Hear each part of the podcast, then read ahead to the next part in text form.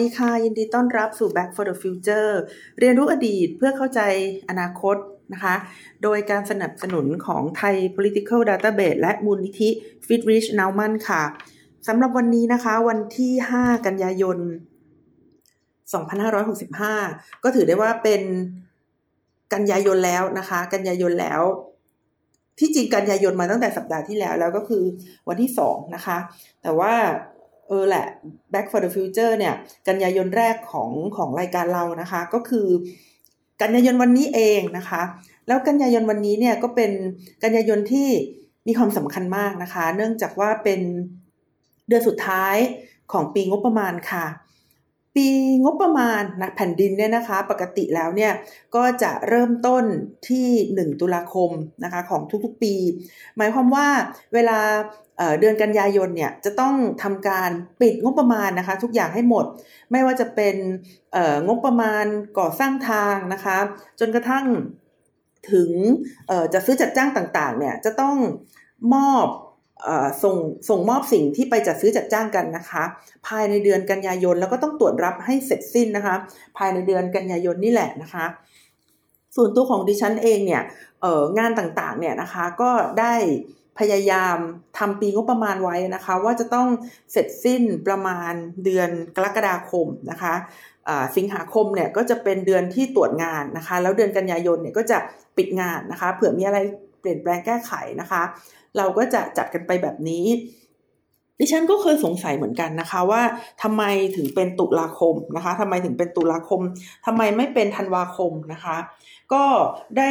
ได้สอบถามผู้ใหญ่นะคะ ผู้ใหญ่ก็บอกว่าสาเหตุที่เป็นเดือนออกันยายนนะคะ เพราะว่าเดือนธันวาคมเนี่ยทางเอกชนเขาก็จะปิดงบประมาณกันด้วยเหมือนกันนะคะ ทางบริษัทเอกชนก็จะปิดงบประมาณกัน แล้วก็จะมี การเฉลิมฉลองต่างๆนะคะทำให้รัฐบาลเนี่ยจะต้องปิดก่อนหน้านั้นนะคะหนึ่งหนึ่งไตรมาสหรือว่าสามเดือนนะคะเพื่อที่จะหลีกเวลานะคะหลีกเวลาให้กิจกรรมต่างๆ ในช่วงปลายปีที่มีอยู่มากมายดิฉันฟังแล้วก็ใช่เหรอวะนะคะ ใช่เหรอวะก็งงๆอยู่นะคะ ทีนี้คำถามนั้นก็เก็บไว้ในหัวใจค่ะ ก็อย่างที่บอกว่า เออ เป็นคำถามที่สงสัยมาโดยตลอดนะคะมันมีช่วงหนึ่งของชีวิตนะคะ ที่ดิฉันได้ไปทำงานที่เชียงใหม่นะคะ แล้วก็เออดิฉันก็ได้มีชีวิตอยู่ในช่วงที่เขาลอยกระทงกันนะคะ ประเพณีลอยกระทงเนี่ยถ้าถ้าทางจังหวัดอย่างกรุงเทพนะคะ ซึ่งเป็นจังหวัดที่ที่ฉันเกิดเนี่ยหรือว่าจังหวัดอื่นๆนะคะ เราก็จะเรียกว่าวันเพ็ญเดือนสิบสองใช่ไหมคะ แล้วก็มันมันจะมีเพลงใช่ไหมคะวันเพ็ญเดือนสิบสองอะไรแบบนี้นะคะ น้ำก็นองเต็มตลิงดิฉันก็เข้าใจว่าอ๋อเดือน12เนี่ยนะคะ ก็เป็นเดือนสุดท้ายนะคะ เดือนสุดท้ายของปี แล้วก็เดือน12เนี่ยก็จะเป็นเดือนที่ผู้คนเนี่ยก็จะเก็บเกี่ยวกันเสร็จแล้วนะคะ เพราะว่าน้ำนองเต็มตลิ่งแล้ว ก่อนหน้านั้นก็คือเดือน 11เนี่ยนะคะก็จะเป็นช่วงของการเกี่ยวข้าวนะคะ แล้วในเดือน 12 ก็จะเป็นช่วงที่โอเคแหละไม่มีอะไรทำนะคะ แล้วก็อากาศเย็นนะคะ มีข้าวใหม่ ๆ กินนะคะ มีปลาที่อร่อยอร่อยนะคะ ก็จะเป็นช่วงเวลาของความสุขนะคะ เดือนสิบสองเนี่ยนะคะ ถ้าเปรียบเทียบเป็นปฏิทินเอ่อ ปฏิทินสมัยโบสมัยปัจจุบันนะคะ ส่วนใหญ่ก็จะอยู่ในช่วงของเดือนพฤศจิกายนนะคะ ไม่ใช่เดือนธันวาคมนะคะ ทีนี้ตอนที่ฉันไปอยู่เชียงใหม่เนี่ยมันเกิดอะไรขึ้นฉันงงนะคะ งงว่าประเพณีลอยกระทงเนี่ยเขาเรียกว่ายี่ ยี่เปงนะคะ ยี่เปงก็ตอนนั้นก็ไม่ได้มีเพื่อนเป็นคนเมืองมากเท่าไหร่นะคะ ก็ถามว่ายี่เปง ยี่เป็งคืออะไรนะคะทำทำไมถึงเรียกว่ายี่เป็งนะคะเขาบอกว่าเป็งเนี่ยก็คือคืนเดือนเพนเอาโอเค วันลอยกระทงที่กรุงเทพก็เป็นคืนเดือนเพนเหมือนกันนะคะ ยี่ ยี่ก็คือสองนะคะ เอ้าตายละวาสองคืออะไรนะคะเขาก็บอกว่าทางเหนือเนี่ยทางล้านนาเนี่ยนะคะเอ่อเดือนสิบสองของทางกรุงเทพเนี่ยก็เดือนคือเดือนสองของทางล้านนาฉันก็งงว่าอุ๊จริงเหรอ แสดงว่าเดือนทางล้านนาเนี่ยก็จะเร็วกว่าเดือนทางกรุงเทพละสินะคะ แปลว่า เออก็เป็นไปได้นะ เพราะว่าเขาน่าจะเอ่อเนื่องด้วยจากว่าเอ่อลมลมมรสุมต่างๆ ที่พัดพาน้ำพัดพาลมอะไรมาให้เนี่ยนะคะ ก็น่าจะต่างกันนะคะ ระหว่างในช่วงของอล้านนากับกรุงกับกับอยุธยาหรือว่ากรุงเทพสมัยก่อนเนี่ยนะคะ ก็เลยทำให้ ทางเชียงใหม่เนี่ยเขาปลูกข้าวก่อน แล้วก็เกี่ยวข้าวก่อนนะคะ ทางทางใต้หรือว่าทางกรุงเทพเนี่ยนะคะ เป็นระยะเวลาสองเดือนก็ก็อาจจะเป็นไปได้นะคะ เพราะฉะนั้นแม้ว่าประเพณีนะคะ ประเพณีจะจะจะเกิดวันเดียวกันนะคะช่วงเดียวกันแต่ว่าเดือนของทางล้านนาเนี่ยนะคะเขาเร็วกว่าเดือนของทางสยามเนี่ยสองเดือนนะคะ จะจะจะใช่หรือไม่เนี่ยนะคะ ก็อยากจะเชิญคนที่แบบเอ่อมีข้อมูลนะคะ มาแลกเปลี่ยนให้กันฟังก็ดีนะคะอากลับมาที่ปีใหม่ของไทยเหมือนเดิมนะคะ ดิฉันไปค้นพบมานะคะว่า แต่ก่อนนี้เนี่ยในในในในช่วงเอ่อปีใหม่นะคะ ในในช่วงโบราณนะคะ ปีใหม่ของไทยเนี่ยมันก็คือแรมหนึ่งค่ำเดือนอ้ายนะคะ ซึ่งซึ่งฟังแล้วก็ ก็ดีนะคะ ดีดูสอดคล้องกับวันเพ็ญเดือนสิบสองน้ำก็นองเต็มตลิ่งนะคะ แล้วพอหนึ่งเดือนถัดมาก็คือเดือนอ้ายเนี่ยน้ำก็ลดนะคะ เหมือนกับวิถีชีวิตที่เปลี่ยนแปลงไปนะคะ พอน้ำลดลงปุ๊บเนี่ยวิถีชีวิตใหม่ก็เข้ามานะคะ ก็เริ่มปีใหม่นะคะ ก็ก็ก็ฟังดูสอดคล้องกับพวกภูมิอากาศดีนะคะแรมหนึ่งข้ามเดือนอ้ายนะคะ ก็เลยเป็น เป็นช่วงเวลานะคะของวันขึ้นปีใหม่ ที่นี่เดือนอ้ายในที่นี้มันไม่ใช่เดือนมกราคม เดือนเดือนหนึ่งเนี่ยนะคะ โดยปกติมันก็จะเป็นเดือนธันวาคมนะคะ เพราะฉะนั้นในในในช่วงที่อดีตนะคะ ในช่วงอดีตเนี่ยเริ่มปีใหม่ก็คือแรมหนึ่งข้ามเดือนอ้ายนะคะต่อมาค่ะ ต่อมาเอ่อก็เริ่มมีการเปลี่ยนแปลงไปนะคะ เริ่มมีการเปลี่ยนแปลงไปก็คือว่า เริ่มมีการรับ คติพราหมณ์นะคะ หรือว่าพวกเทพเจ้านะคะ พวกศาสนานะคะ มาจากทางอินเดีย พอเริ่มต้นที่จะเปลี่ยนแปลงวิธีคิดนะคะ มาจากทางอินเดียแล้วเนี่ย สิ่งที่เกิดขึ้นกับประเทศไทยนะคะ หรือว่าสยามนะคะ ตอนนั้นยังไม่มีประเทศไทยหรอก เป็นสยามนะคะ ในตอนนั้นเนี่ยก็คือว่าเปลี่ยนแปลงนะคะ ให้เป็น เอ่อวันปีใหม่เนี่ยก็จะเป็น วันขึ้นหนึ่งค่ำเดือนห้านะคะ เดือนห้าก็ไม่ใช่พฤษภาคมนะ เดือนห้าก็คือเดือนอะไร เดือนห้าก็คือเดือนเมษายนนั่นเองนะคะ เพราะฉะนั้นในอดีตนะคะ ในอดีตเนี่ยวันปีใหม่ก็จะเป็นวันขึ้นหนึ่งค่ำเดือนห้านะไม่ไม่ใช่แรมหนึ่งค่ำเดือนอ้ายแล้วนะคะ เรารู้ได้ไงนะคะ เรารู้ได้ไงว่าวันปีใหม่เนี่ยมันขึ้นหนึ่งค่ำเดือนห้านะคะ ปรากฏว่ามีหลักฐานนะคะ ในกฎมนเทียนบานนะคะ จุลศักราช 720 ถ้าเปรียบเทียบกับปีพศเนี่ยนะคะ ก็คือปีพศ 1901 นะคะ 1901 ก็คือสมัยแรกเริ่มการก่อตั้งกรุงศรีอยุธยาเลยนะคะ ก็คือประมาณช่วงสมัยสมเด็จพระรามาธิบดีที่1นะคะ สมเด็จพระรามาธิบดีที่ 1 ก็จะเป็นช่วงที่ มีกฎมนเทียนบานนะคะมันมันมีกฎมนเทียนบานอยู่ แล้วก็ใช้คติพราหมณ์นะคะ ซึ่งซึ่งฟังฟังดูแล้วก็มีสมเหตุสมผลนะ เพราะว่าคำว่าสมเด็จพระรามาธิบดีที่หนึ่งนะคะ เป็นพระมหากษัตริย์นะคะ ที่มาจากสายราชวงศ์ละโวนะคะ หรือว่าสายทางทางขอม ซึ่งทางละโวหรือทางขอมเนี่ยนะคะเขาก็จะนับถือในเรื่องของศาสนาพราหมณ์นะคะ ในขณะที่อีกสายหนึ่งนะคะก็คือในสายพระเจ้านครอินขุนหลวงพระงวดผู้เป็นพ่อเนี่ยนะคะ หรือว่าพระเจ้าอู่ทองนะคะ เท้าแสนปมอะไรพวกนี้เนี่ยก็จะเป็นสายของศาสนาพุทธนะคะ เป็นสายของศาสนาพุทธ หรือว่าสายที่นับถือพระอินทร์เป็นหลักนะคะ ดิฉันเมื่อเช้านี้ฟังเรื่องเรื่องอจังหวัดกำแพงเพชรค่ะ ซึ่งก็ต้องบอกว่าฟังมาสองวันแล้วอะ่ะ แล้วพอฟังแล้วก็ต้องต้องต้องฟังซ้ำนะคะ เพราะว่ามีพื้นฐานทางความรู้ทางประวัติศาสตร์น้อยมากเลย แล้วก็ยังยังไม่ค่อยเข้าใจ จนตอนนี้ก็ยังฟังได้แค่ครึ่ง ครึ่งตอนนะคะ ใครสนใจก็ลองลองไปดูได้นะคะเอ่อเป็นรายการทอดน่องท่องเที่ยวของอ่า หนังสือพิมพ์มติชนนะคะเขาก็จะมีขันชัยกับสุจิตนะคะแหมเรียกเลยกับเป็นเพื่อนอาจารย์ขันชัยกับอาจารย์สุจิตนะคะ ซึ่งเขาก็ไปตามที่ต่างๆ ก็ทอดน่องท่องเที่ยวนะคะ สมกับชื่อรายการนะคะ แล้วเขาก็จะเล่าประวัติของที่ต่างๆ ให้ฟังนะคะคือคือคือดิฉันเนี่ยมีเพื่อนที่จังหวัดกำแพงเพชรอยู่คนหนึ่งนะคะ เออชื่อนพพลนะคะ เอ่อตอนรู้จักกันก็รู้จักกันว่า เอ่อเขาบ้านเขาเนี่ยปลูกอ้อยเยอะนะคะ บ้านเขาปลูกอ้อยเยอะดิฉันก็รู้จักเขาแบบนั้นนะคะ แต่ว่าก็ไม่ได้คือจริง ๆ ตัวดิฉันเองไม่เคยไปกำแพงเพชรด้วยนะคะ แล้วก็ไม่ได้ทราบด้วยว่าประวัติของกำแพงเพชรเนี่ยมันมีความสำคัญในฐานะเมืองข้อต่อทางการค้านะคะ ระหว่างสุโขทัยนะคะมาถึง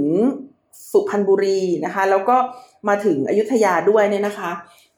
ดิฉันก็ไม่เคยมีความรู้มาก่อน แล้วพอฟังเนี่ย ก็เลยอ๋อเข้าใจแล้วนะคะเอ่อว่าในสายราชวงศ์สุพรรณภูมิเนี่ยนะคะ หรือว่าในสายที่เป็นเป็นเป็นทางฝั่งสุพรรณบุรีเนี่ยเขาก็จะมีตำนานนะคะ มีเรื่องเล่าที่เกี่ยวกับพระอินทร์นะคะ แล้วก็เกี่ยวกับพุทธศาสนาพอสมควรนะคะ ในขณะที่ทาง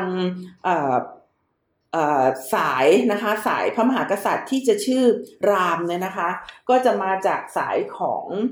เอ่อละโวอยุธยาขอมอะไรในแถวๆนั้นนะคะ ทีนี้เอ่อก็จะสังเกตว่านะคะเมื่อทางละโวเนี่ยนะคะสามารถเข้ามาเอ่อมีอิทธิพลนะคะ ในยุธยาเขาก็เขาก็คงจะต้องเปลี่ยนพศนะคะเขาก็จะต้องเปลี่ยนวันขึ้นปีใหม่นะคะ จาก แรมหนึ่งข้ามเดือนอ้าย ซึ่งซึ่งเป็นคติเดิมนะคะของ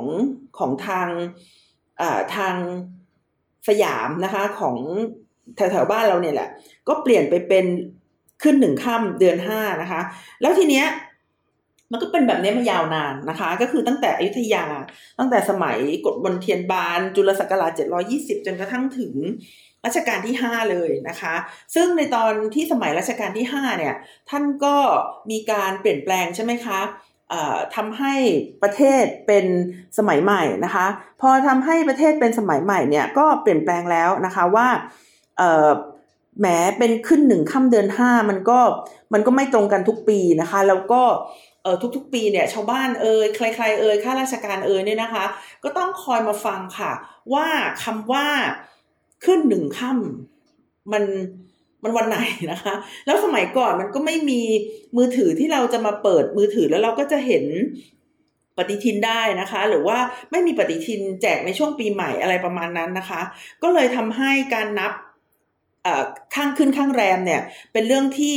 เป็นเรื่องที่ยากนะคะ เพราะว่าแต่ละปีเนี่ยไม่ตรงกันนะคะ ในที่สุดนะคะ ในสมัยรัชกาลที่ 5 นะคะพระบาทสมเด็จพระจุลจอมเกล้าเจ้าอยู่หัว ซึ่ง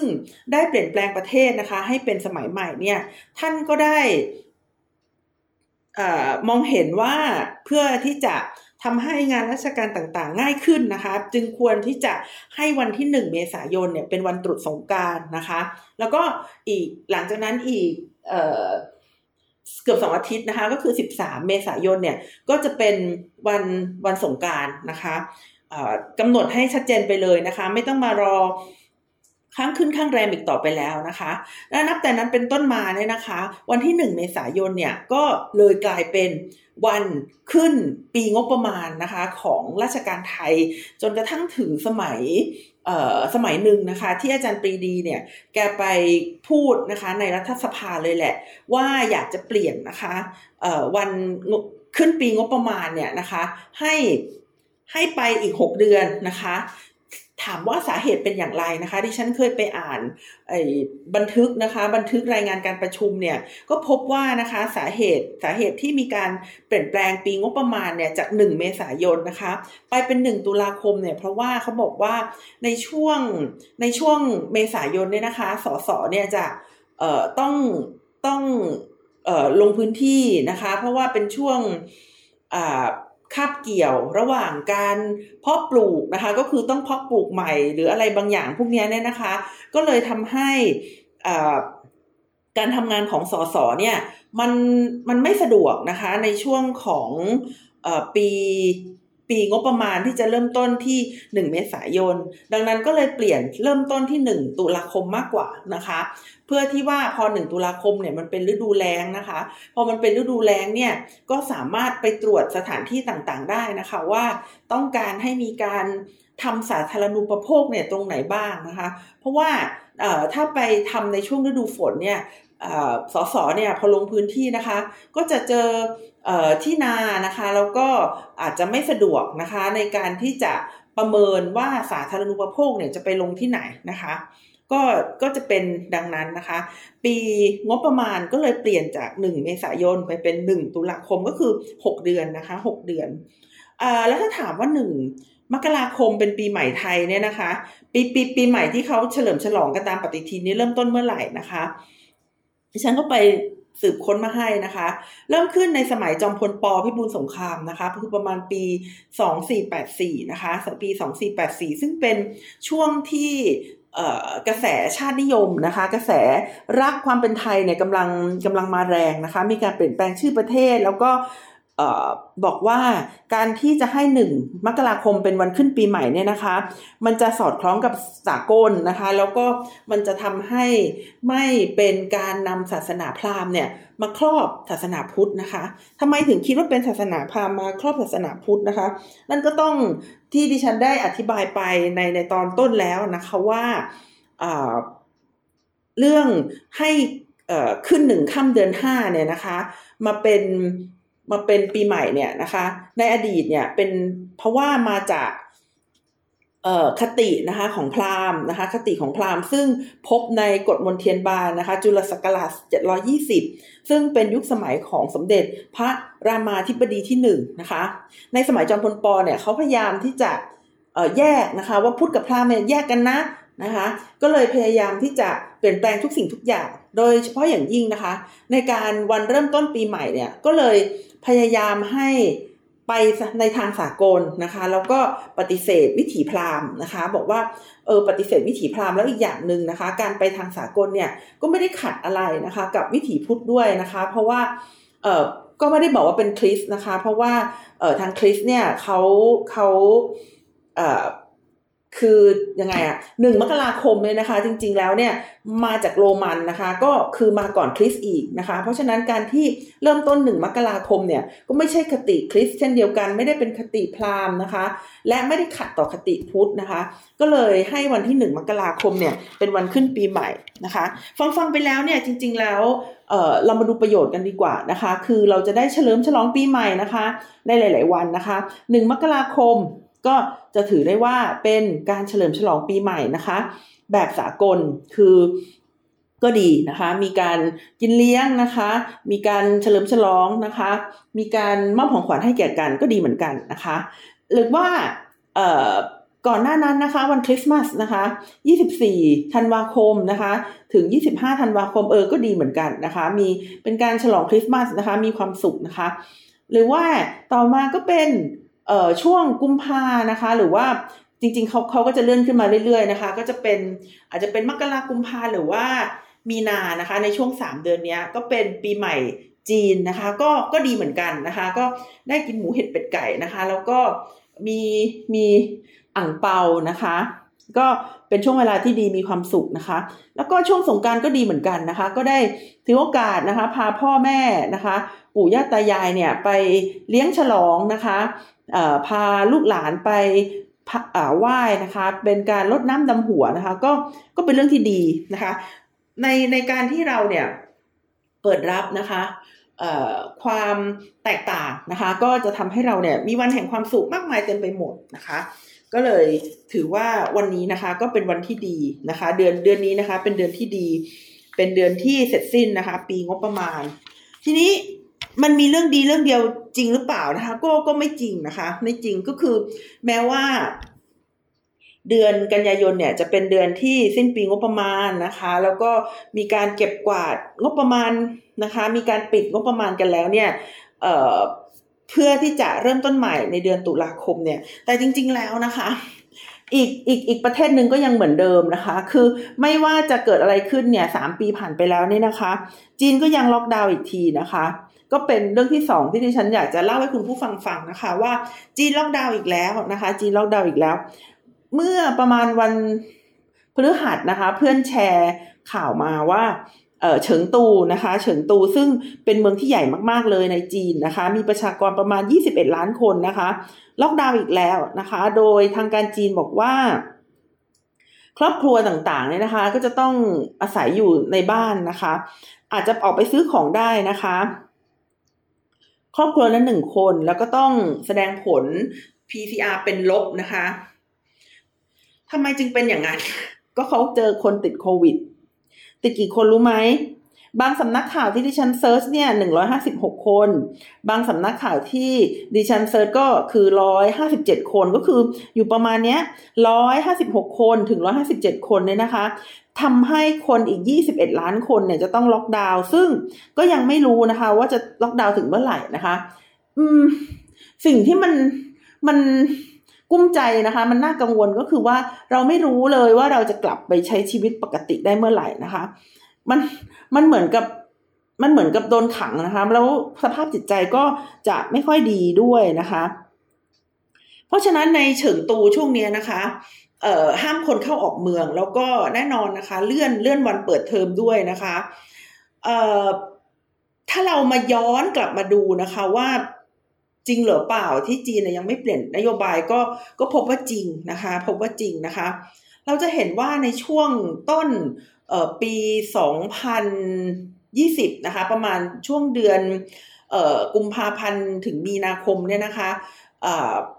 ตอนนั้นเนี่ยต้นกำเนิดที่มีการพบโควิดครั้งแรกนะคะ ก็คืออู่ฮั่นเนี่ยนะคะ มีการล็อกดาวน์เมืองนะคะแล้วก็มีการทำโรงพยาบาลสนามนะคะ ก็ล็อกดาวน์นานทีเดียว แล้วก็ทำให้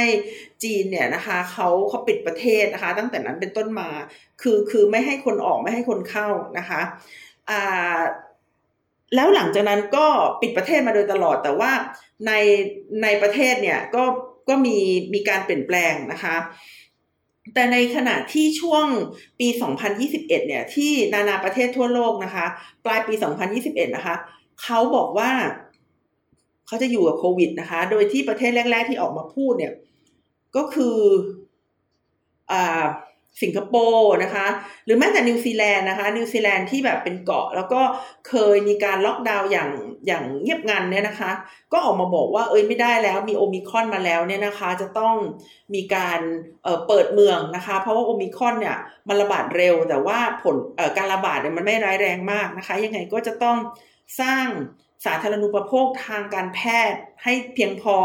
กับ กับความต้องการของประชาชน แล้วก็ให้คนที่ติดแต่ไม่แสดงอาการเนี่ยนะคะเอออยู่อยู่บ้านนะคะ ในหลาย ๆ ที่เขาก็จนจนวันนี้เนี่ยนะคะเขาก็ค่อย ๆ ค่อย ๆ ผ่อนคลายมากขึ้นนะ เพื่อนดิฉันไปสิงคโปร์บอกว่าเขาให้ถอดหน้ากากในที่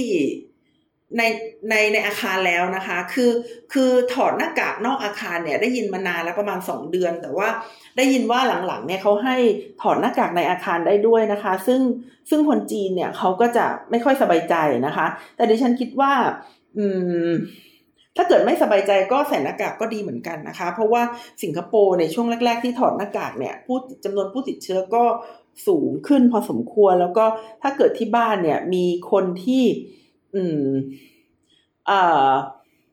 มีความเสี่ยงนะคะ ที่อาการจะหนักเนี่ยก็ไม่ควรไม่ควรที่จะเอาตัวเองมาเสี่ยง แล้วก็เอาโควิด ไปให้คนที่บ้านนะคะ ถึงแม้ว่าจะไม่เป็นไรเนี่ย แต่ว่าจริง ๆ แล้วมันก็มีหลายอาการนะคะ มันมันมีหลายอาการสำหรับหลาย ๆ คนบางคน ถ้าเป็นขึ้นมาก็อาจจะแย่นะคะ บางคนก็อาจจะแค่ไข้หวัด หรือบางคนก็อาจจะไม่มีอาการเลยนะคะ แต่ว่าถ้าเป็นไปได้นี่ก็ใส่หน้ากากไว้ก่อนดีกว่านะคะ สำหรับในปีนี้นะคะ ในเดือนมีนาคมปลายปลายปีเนี่ยนะคะ ก็มีการล็อกดาวน์ที่เซี่ยงไฮ้นะคะ เป็นระยะเวลา 2 เดือน ช่วงนั้นเนี่ยเป็นช่วงที่แย่มากนะคะ เพราะว่าเซี่ยงไฮ้เนี่ยเป็นเมืองธุรกิจนะคะ อันดับหนึ่งของของภูมิภาคเอเชียตะวันออกเออเอเชียตะวันออกเลยนะ คือ คือไม่ใช่เป็นเมืองที่ใหญ่ที่สุดในใน ในจีนอย่างเดียวนะคะ แต่ว่าเป็นเมืองที่มีความสำคัญทั้งในทางด้านอุตสาหกรรม และในทางการค้าเนี่ยของเอเชียตะวันออกเลยนะเอ่อแน่นอนค่ะตอนนั้นก็คือล็อกดาวน์ประมาณ 2 เดือน แต่ว่าตอนแรกก็ไม่ได้บอกนะว่า 2 เดือนก็คือล็อกดาวน์ไปเรื่อยๆนี่แหละนะคะ แล้วก็ประมาณช่วงกลางเดือนพฤษภาเนี่ยประมาณ 19-20 พฤษภาเนี่ยนะคะ ก็เริ่มที่จะค่อยๆผ่อนคลายนะคะ ในช่วงนั้นเนี่ยก็มีการขาดแคลนอาหารนะคะ แล้วก็เอ่อ ในที่ที่ควอลันทีนนะคะ หรือว่าในที่ที่เป็นสถานที่กักตัวเนี่ยที่อยู่อาศัยก็ก็ค่อนข้างที่จะคับแคบนะคะ แล้วก็แย่มาก แล้วก็มีประมาณว่า เอ่อพ่อแม่บางคนก็มาบ่นนะคะ ว่าลูกเนี่ยอยู่โรงเรียนที่อยู่คนละเขต พอเขาล็อกดาวน์ปุ๊บเนี่ย พ่อแม่ก็ไปรับลูกไม่ได้นะคะ ลูกก็ต้องติดอยู่ที่โรงเรียนนะคะ ดิฉันไม่แน่ใจว่าทำยังไงถึงไปรับลูกมาได้แหละในที่สุดอะแต่มันก็คือว่า ถ้ามีลูกเล็ก ๆนะคะ ประมาณแบบสามสี่ขวบเนี่ยนะคะ ก็คงเป็นความทรงจำที่แย่พอสมควรนะคะ ทั้งกับพ่อแม่และกับลูกเลยทีเดียวนะคะในเดือนมิถุนายนนะคะ ก็ดิฉันอ่าน BBC เนี่ยเขาบอกว่ามันมีรถไฟความเร็วสูงนะคะ อยู่ๆก็ถูกหยุดแล้วก็คนเนี่ยถูกต้อนเข้าไปในศูนย์กักกันนะคะ เพราะว่ามีอยู่คนหนึ่งเข้าไปเกี่ยวข้องกับโควิดคลัสเตอร์นะคะก็ โอ้โห คือมันมีคนหนึ่งที่อยู่ในรถไฟความเร็วสูง มีเสียงปุ๊บคนทั้งคนทั้งขบวนก็ต้องไปถูกกักตัวนะคะ แล้วก็ในเดือนกรกฎาคมนะคะ มีการล็อกดาวน์อู่ฮั่นอีกครั้งหนึ่งนะคะ เนื่องจากว่ามีผู้ติดเชื้อสี่คนนะคะ ผู้ติดเชื้อสี่คนล็อกดาวน์เมืองทั้งเมืองนะคะ แล้วก็ในช่วงเดือนที่ผ่านมาเนี่ยก็จะเห็นข่าวเล็ดลอดออกมานะคะ แต่ว่าน้อยน้อยนะคะ คือคือไม่รู้ว่าเคสน้อยหรือว่าเขาปิดดีนะคะ คือในเซี่ยงไฮ้เนี่ยก็มีเอ่อเจ้าหน้าที่นะคะ เจ้าหน้าที่กับกับคนประชาชนเนี่ยตีกันนะคะ แล้วก็มีการตรวจสอบ PRC test ที่อาหารนะคะ เช่นปูปลาด้วยฉันก็ไม่เข้าใจว่านึกยังไงถึงไปตรวจสอบนะคะ ซึ่งนะคะซึ่งนะคะเอ่อถามว่าจีนเนี่ยเขาจะใช้นโยบายซีโร่โควิดนะคะแล้วก็ล็อกดาวน์ทั้งเมืองเนี่ยไปจนถึงเมื่อไหร่นะคะ ก็ดิฉันเคยคุยกับอาจารย์ท่านหนึ่งซึ่งเป็นผู้เชี่ยวชาญด้านจีนนะคะเขาบอกว่าอย่างน้อยเนี่ยก็คือจะถึงเดือนตุลาคมนะคะปลายปีนี้น่าจะดีขึ้นนะคะ แต่ว่าเออดิฉันไปอ่านข่าวต่างประเทศเนี่ยหลาย ๆ ที่ก็บอกว่าอย่างน้อยจะอยู่ถึงปีหน้านะคะ คือว่า จนกว่าจะมีวัคซีนหรือว่าก็อย่างน้อยก็ให้โควิดเนี่ยนะคะมิวเตตหรือว่าเปลี่ยนสภาพไปให้เป็นเเชื้อโรคนะคะที่อันตรายน้อยลงนะคะ ซึ่งซึ่งมันเคยเกิดขึ้นมาแล้วกับไข้หวัดสเปนนะคะไข้หวัดสเปนเนี่ยมันเกิดขึ้นในช่วงประมาณปีหนึ่งเก้าหนึ่งเก้าหนึ่งเก้าสองศูนย์อะไรประมาณนั้นหลังสงครามโลกครั้งที่หนึ่งนะคะ แล้วก็มันฆ่าชีวิตคนไปเยอะมากนะคะฆ่าชีวิตคนไปเยอะมากก็คือ ตอนนั้นเนี่ยมีการปิดข่าวนะคะว่ามันมีเชื้อโรคแบบนี้อยู่ แล้วก็คนก็เป็นไข้หวัดจนกระทั่งตายไป โดยเฉพาะอย่างยิ่งคนที่เป็นคนหนุ่มสาวนะคะ ก็จะตายเพราะว่าร่างกายเนี่ยต่อต้าน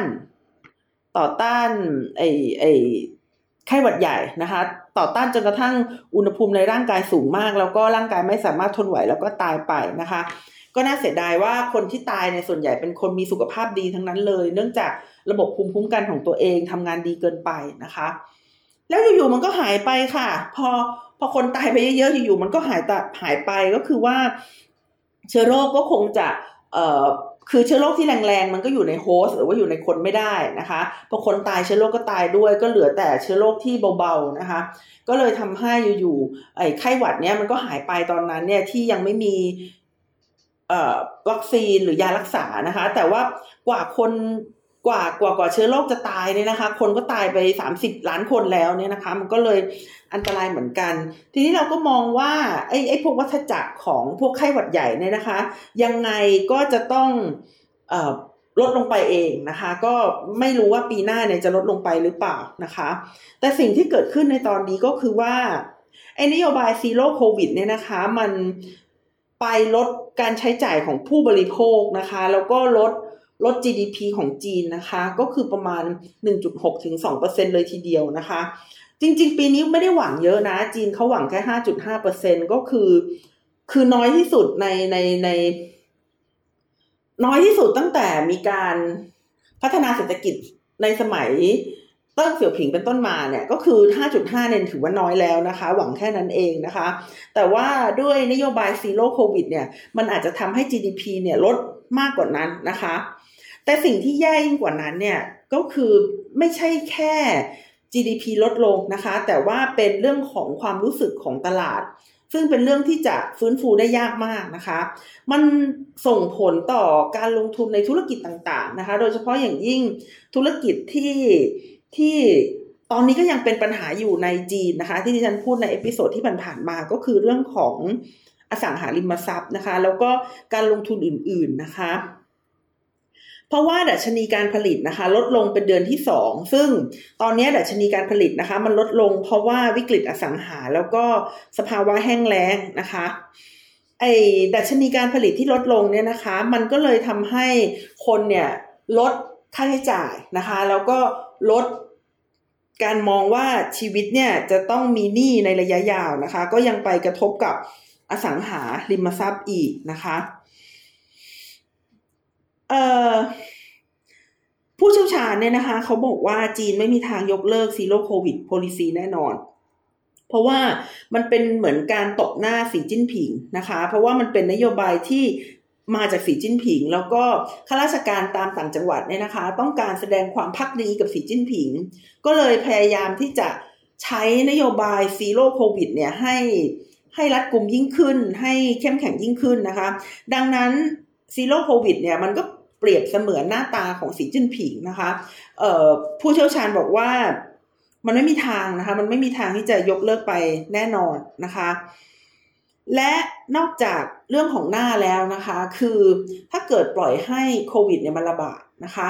มันจะเป็นการทดสอบระบบสุขภาพของจีนนะคะว่า ตอนนี้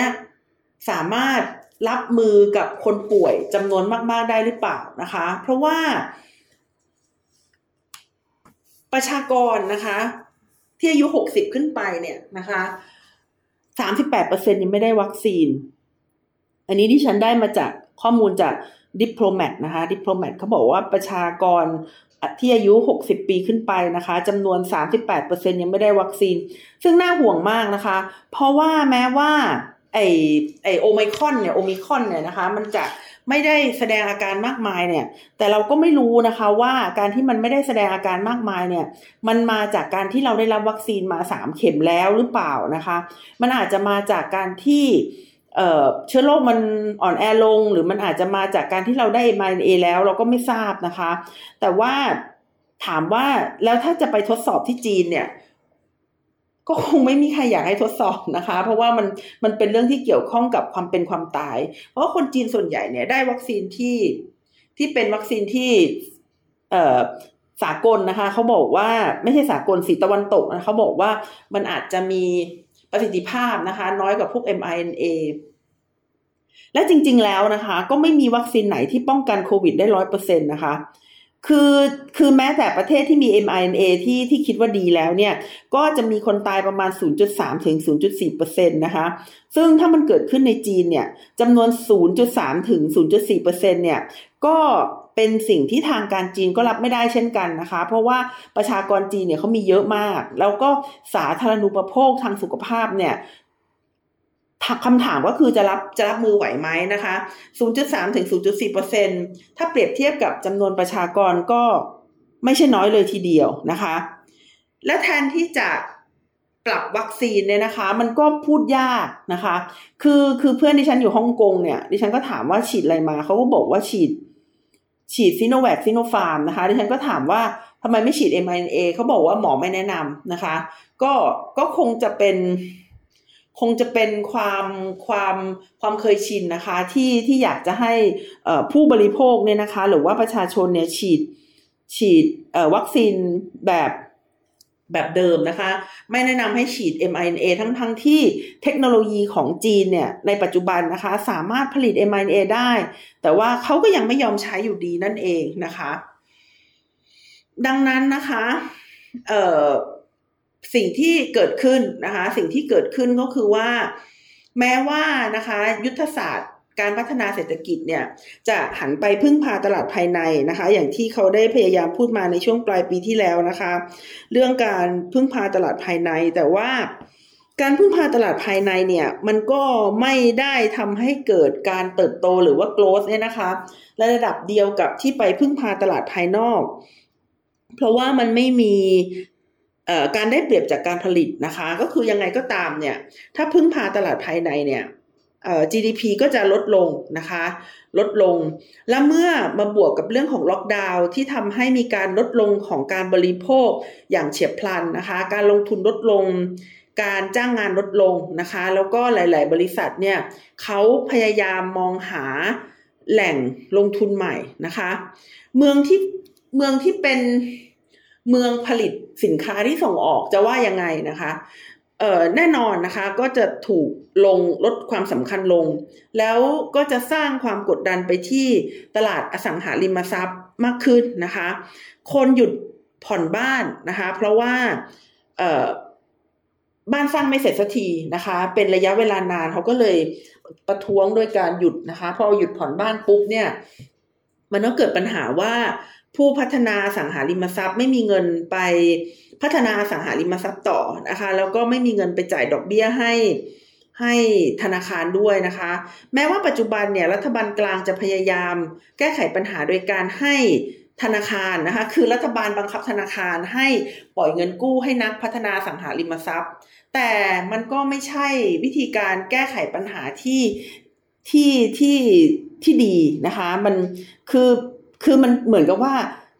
ถมเงินเข้าไปในตลาดอสังหาริมทรัพย์อีกอะคะ่ะ มันมันก็อาจจะ ถ้ามันไปต่อได้เนี่ยนะคะ ถ้ามันไปต่อได้เนี่ย ก็ดีแต่ถ้ามันไปต่อไม่ได้นะคะ มันก็เหมือนกับคุณเอาเงินไปลงเล่นการพนันนะคะ แล้วก็ไม่แน่ใจว่าเงินจะได้กลับมาหรือเปล่า ก็เป็นเรื่องที่น่าเห็นใจนะคะ แล้วก็เป็นเรื่องที่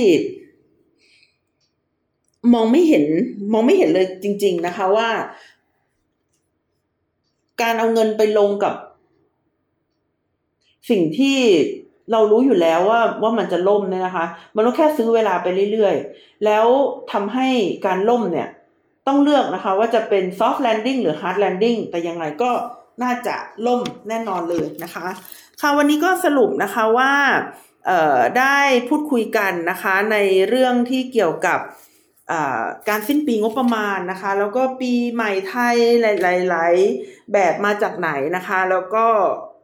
พูดถึงเรื่องของสิ่งที่ไม่เปลี่ยนแปลงก็คือเรื่องของ Zero COVID Policy ค่ะ วันนี้ดิฉันนัชชาพัฒน์อมรกุลก็ขอลาคุณผู้ฟังไปก่อนนะคะ สวัสดีค่ะ